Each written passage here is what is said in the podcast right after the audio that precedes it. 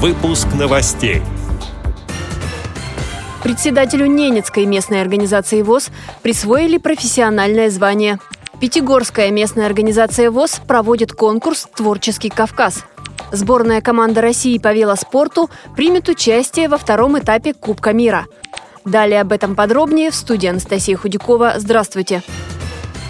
Председателю Ненецкой местной организации ВОЗ Борису Бажукову присвоили профессиональное звание «Почетный общественный деятель Ненецкого автономного округа». Борис Бажуков состоит во Всероссийском обществе слепых с конца 70-х годов прошлого века.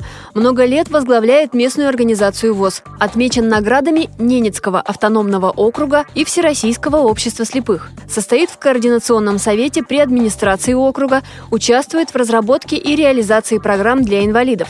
В 90-е Борис Изосимович защитил грант самой крупной в мире благотворительной компании United Way International. Проект назывался «Обеспечение средствами социальной реабилитации инвалидов по зрению НАО», сообщила председатель Архангельской областной организации ВОЗ Надежда Нельзикова.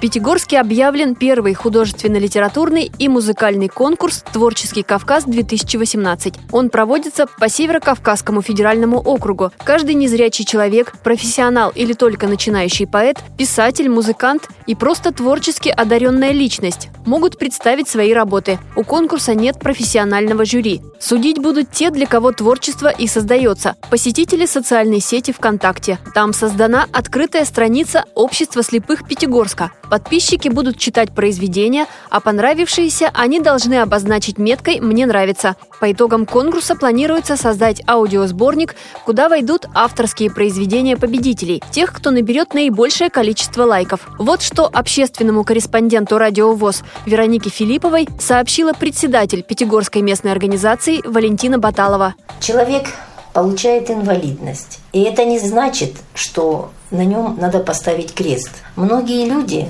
потеряв зрение, ограничены в движении. И поэтому они проявляют себя в творчестве. Пишут песни, стихи, рассказы. Но для того, чтобы о них узнали, об этих людях, для того, чтобы человек почувствовал себя нужным, уверенным в этой жизни, необходимо дать возможность показать себя. Поэтому мы решили в нашей организации, что обязательно нужно провести такой конкурс, выявить всех талантливых людей и, может быть, в дальнейшем создать клуб, в котором эти люди будут общаться. Тем более сейчас есть интернет. Люди могут сидеть дома и в то же время участвовать в работе такого клуба. Организаторы конкурса ждут авторских работ в трех номинациях – литературное и художественное творчество в тексте, литературное и художественное творчество в звуке, а также авторская песня. Ознакомиться с правилами конкурса можно на сайте мойдефисвоз.рф. Сборная команда России по велоспорту среди спортсменов с поражением опорно-двигательного аппарата и нарушением зрения примет участие во втором этапе Кубка мира, который пройдет в Нидерландах. На старт соревнований выйдут более 360 спортсменов из 33 стран мира. Завтра пройдут индивидуальные гонки, а 7 и 8 июля – групповые. Кроме того, в воскресенье состоится эстафета на хендбайках. В составе российской сборной спортсмены с нарушением зрения Жанна Гринева и пилот Екатерина Константинова обе представляют Удмуртию, а Игорь Неуймин и пилот Николай Козин представляют Свердловскую область. Заключительный этап Кубка мира пройдет в Канаде в середине августа, сообщает пресс-служба Паралимпийского комитета России.